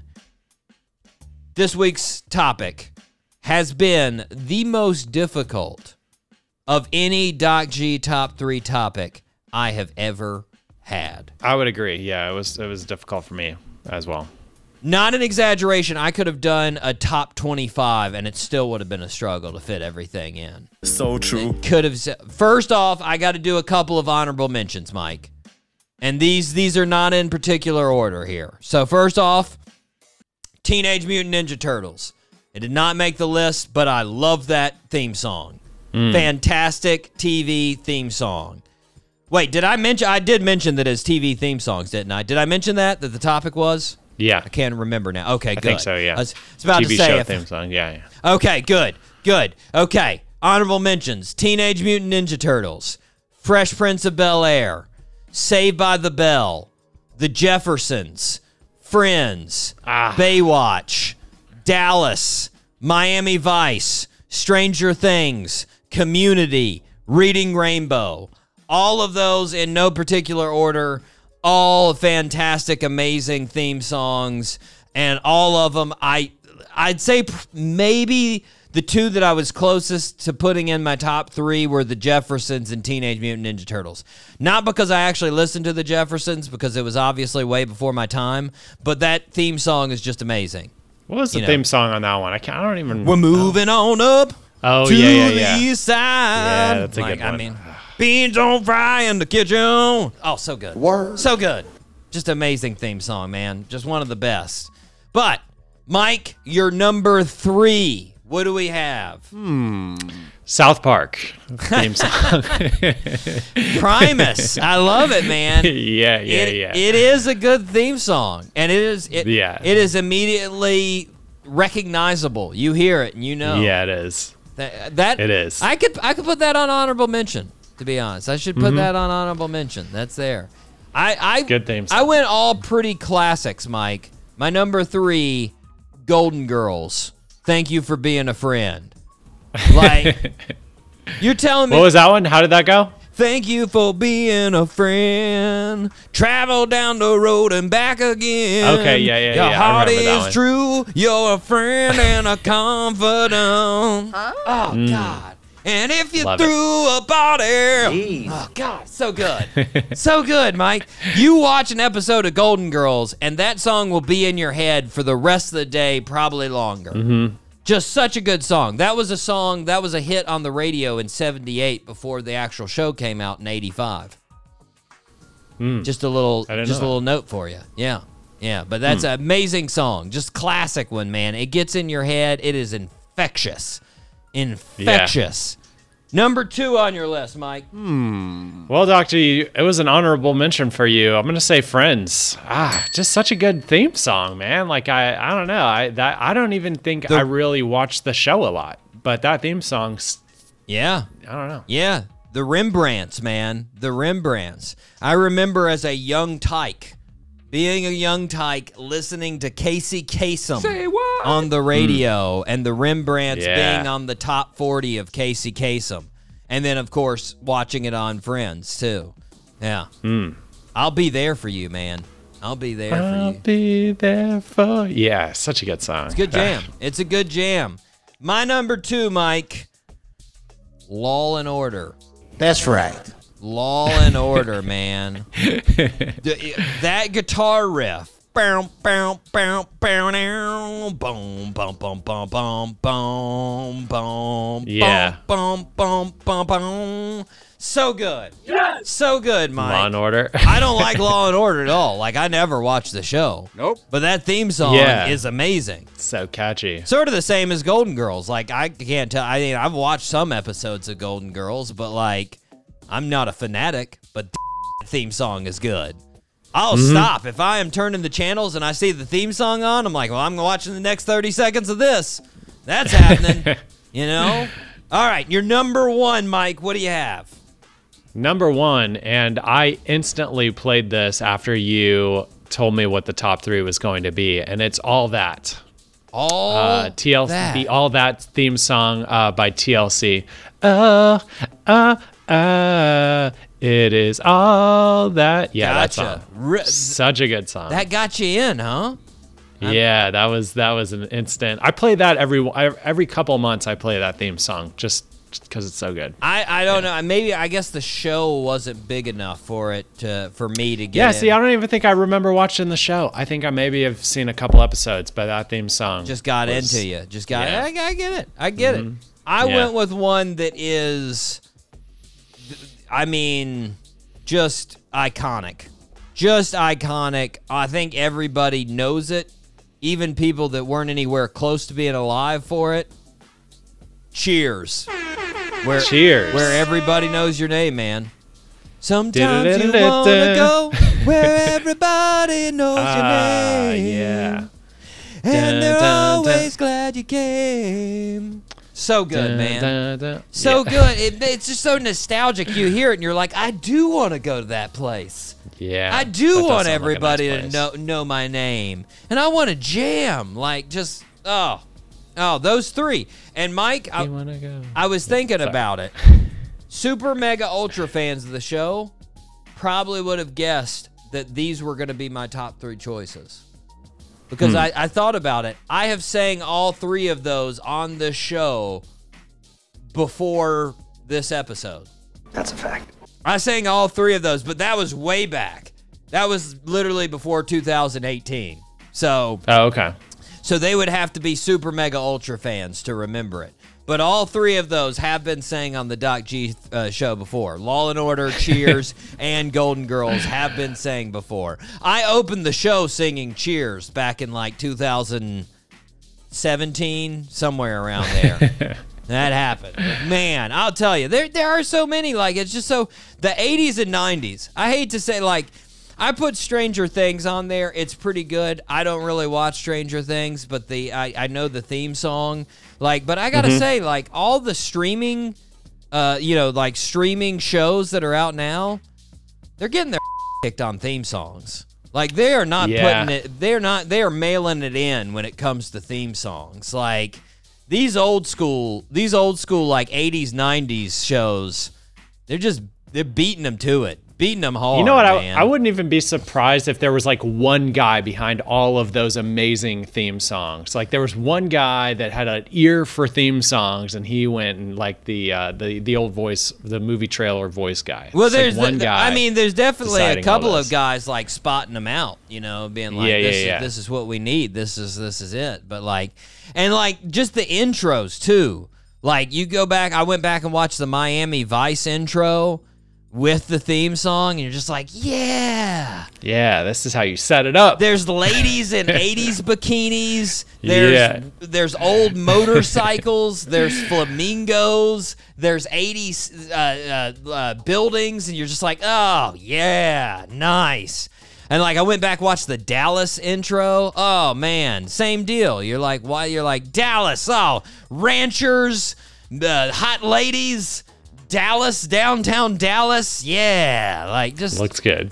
it's just so good, man. So good. Doc G, if you had a theme song for your everyday, what would it be? What would be your like every day you wake up and this is your theme song playing? It's like a compilation video of all this stuff. You mean you mean like just like sort of like a, a song song that I would make my theme song? Well, it would be like the Doc G day, and then it would be like a compilation of what you do during most of your days. Now is would be the this is this uh, is this in reality of what I actually do, or am I trying to hype yeah, like, myself up yeah, being a absolutely bad? reality, but also maybe a TV show, and then like you're trying to get some people to watch it. You know, It would definitely have to be something goofy then, something not like I was gonna say like because like if I wanted a theme song of just walking around, it would be something like either like uh, Bill Withers "Use Me" or uh, yeah, that's a good one. or yeah. or uh, James Brown super bad, you know, something Mm-hmm. like that. Real real funked up. People would see it, be like, "Oh yeah," but like in reality, that's not the way I'm walking anywhere. that does not play anytime you see me walking. It's more like I don't know if you remember, but back in the day, on every reality show on MTV, like with like Ozzy Osbourne's reality show, anytime he was doing something dumb during the day, they'd play this like dinky cartoon music from like the 60s of just like boom, Mm, yeah, I ding, remember dong, that. Ding, dong, ding. yeah, Ding, yeah. ding, ding, ding. Like that would be more of my theme music when I was walking around. But I would like some kind of of 70s driving funk or rock song for my fake Okay. real life uh, music. Okay. You know, that's what. Do you have one already queued up in your I thought I thought about it, and uh, it actually used to be my old alarm clock, but it was "Hustlin'" by Rick Ross. Oh. hustling, hustling, hustling. every day I'm hustling. That's a jam, man. Talk about going back to 2005 right there. That is uh yes, that was man did Ricky Ross come onto the scene with that jam. Yeah, he did. 305, man. That album was just so good. Had pushing it on it too. Uh, Mm. Push it to the limit. That's right. Push it to the limit. Oh, so good. Maybe that song is my theme song. Yeah. Such a good dude. That's that's when you're cranking iron on the fitness. That's that's Yeah. the that's the fitness song right there. Just veins popping, just ah, push it to the limit. Gee. and just sort of like a Rocky, like Rocky Four. All of a sudden, somebody just comes in and shoots you up for full of steroids. Ah, and then there's a bunch of Russian scientists looking at you, taking notes. Hmm. Huh? Uh, Mike's really getting it there. Oh man. come on. Anyways, Mike, I've wasted way too much time. We need to go on to two birthday uh, suits. Who do you want? Do you want the basketball player or the baseball player? We'll go with the more challenging, probably baseball. Yep. Yes. Yeah, I, Yeah, I don't think unless it's like Mickey Mantle, and I still don't know if I would get Mickey Mantle. But uh, here we go. Born in Aberdeen, uh, or sorry, born on August 24th, 1964. Our birthday suit wearer grew up in Aberdeen, Maryland, where his co- where his dad coached the Baltimore Orioles. Following in his dad's footsteps, our birthday suit wearer started playing baseball by the age of four. Our birthday suit wearer dominated high school as a starting shortstop. He also pitched. After high school, he was drafted by the Baltimore Orioles in the second round. He stayed in the minor league for three years before moving to the major leagues uh, in 1983. From 1983 to 2001, he was an all star every year. Wow. Pretty good streak. Pretty good streak. He won one World Series, two Golden Glove awards, eight Silver Slugger awards, and he's in the ball, uh, ball, baseball Hall of Fame.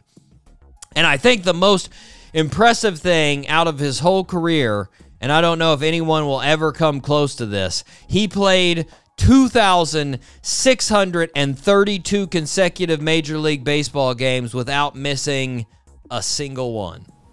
Wow. That's interesting. 2,632. It is a major league record, and like I said, I don't think anyone's ever going to come near that record. Name that birthday suit wearer.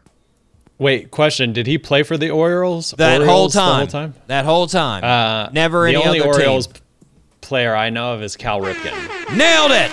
Yes. Yes. Cal Ripken Jr. is correct. Very Yeah. nice, man. I wasn't sure if you get Cal Ripken. That was- Yeah. He was he was a I remember uh, a lot of my teammates in t-ball and uh, kid pitch were fans of uh, of Cal Ripken. Yeah. I was not. Yeah. I, I was a Barry Bonds man. I was like Yeah. Ripken. Barry How Bonds. could you not be? Barry Bonds Yeah. hits dingers, folks. Come Yeah, on does. now. Come on. uh, Mike, here's the uh, next one. Oh, before we go on to the next one, how old is uh, Cal Ripken? Cal Ripken will be turning 62. 62, 62. for Cal Nice. Ripken. Happy birthday to Cal. Uh, Mike, our birthday suit wearer uh, was born on August 24th, 1965, in Riverside, California. Uh, our birthday suit wearer had four brothers and sisters who were all very athletic. One brother was a professional baseball player. One sister was a college volleyball player. One sister is considered the greatest women's basketball player of all time by some individuals and is in the college or in the Basketball Hall of Fame. Our birthday suit wearer loved basketball and with his sister uh, playing it every day after school outside uh, in his backyard. It led him to being good enough to earn a scholarship at UCLA. When he graduated from UCLA, he ended up being the third uh, all time scorer uh, at UCLA, and they retired his jersey. He was drafted 11th, 11th overall by the Indiana Pacers and played all 18 seasons with the Pacers. Over that time, he was a five-time NBA All-Star, a three-time All uh, All NBA player. He's in the 50-40-90 club, and in a playoff game against the New York Knicks, he once scored eight points in nine seconds. He was recently listed on the NBA 75th anniversary team. Name that birthday suit wearer. Reggie Miller? Reggie Miller is Yes. correct. Nicely done. Three for three, Mike. Three for three. It doesn't Three happen three. often, but three for No. three on August 24th. Nice. Nice. Yes, Reggie Miller, man. I, it's also the, the day of uh, one team players there. Reggie and Cal Ripken not leaving their teams, the same team, Yeah. their whole career, man. And I'll be honest, when I wrote this, I was really, I thought, I was positive Reggie Miller had more than five NBA All Stars. Like, that just seems really low, you know? Um, I'm not sure if you mentioned. Did you mention anything about him being like a three point like shooter? Did he win any like three point? Well, he was he was uh, he was the leading three point shooter, like most three points made until Ray Allen passed him, and Okay. now now uh, Steph Curry passed them both. So he's third on the list all time of Gotcha. uh, of three points. But yeah, and he was in the 50 40 90 club, meaning, you know, 50% uh, uh, field goal percentage, 40% three point percentage, and 90% free throw percentage. Yes. Yeah, but I, I, I, you know, I mean, it's exactly like they say in the Last Dance. Uh, if you watch Last Dance, when they say uh, they talk about that last series that they played, the Bulls and the Pacers in '98, and one of the uh, reporters say Reggie was a problem because Reggie had unlimited confidence. And it's true, man. If uh, aside from Michael Jordan, especially in that time, if there was a guy that I wanted taking the last shot of a game, it was Reggie Miller. That Yeah. dude had no worry that he was going to make it. He had the 100% confidence this is going in every single time. And a, a, a lot of times they went in. He is an impressive player. Mm. Granted, Yeah, he I- look he I- looks weird, but besides that, he does kind of look a little bit weird. but anyways, he's turning. What is he turning? Fifty-seven. Fifty-seven. Fifty-seven for Reggie. Does a, I like I like having Reggie on as an analyst. I enjoy Reggie on uh, on broadcast as an analyst. He does a good job. yeah, does a good job. I haven't seen him. He yeah, he breaks it down really well. Yeah, does a good job on He college like and an NBA. He does does a solid solid job. I enjoy him, and his and his sister Cheryl. Lo- love uh, love having Cheryl on broadcast too. Both of them are, are solid. Uh, do do a good job. Anyways, Mike, I've wasted a lot of time. We have wasted a lot of time. We successfully duped the listeners into listening for two hours that are still on the broadcast. Mike, we have a fantastic show. Ne- next week, we have the super group, the super rock group, Dead Daisies. They are starting their North American tour. They just got finished doing their European tour. Can't wait to talk to these guys. We're going to be talking to Greg and Dale. Going to be a good time. But until then, Mike, we need to wrap it up for this week. I have been your host, Doc G. With me, as always, the one, the only, Mikey Maximus, the Furnicus. Charette. Thank you so much for having me, Doc G. Always a pleasure. Of course. And until next week, zip it up. Hey, it's his birthday. Zip it up and zip it out. Zippity doo dah.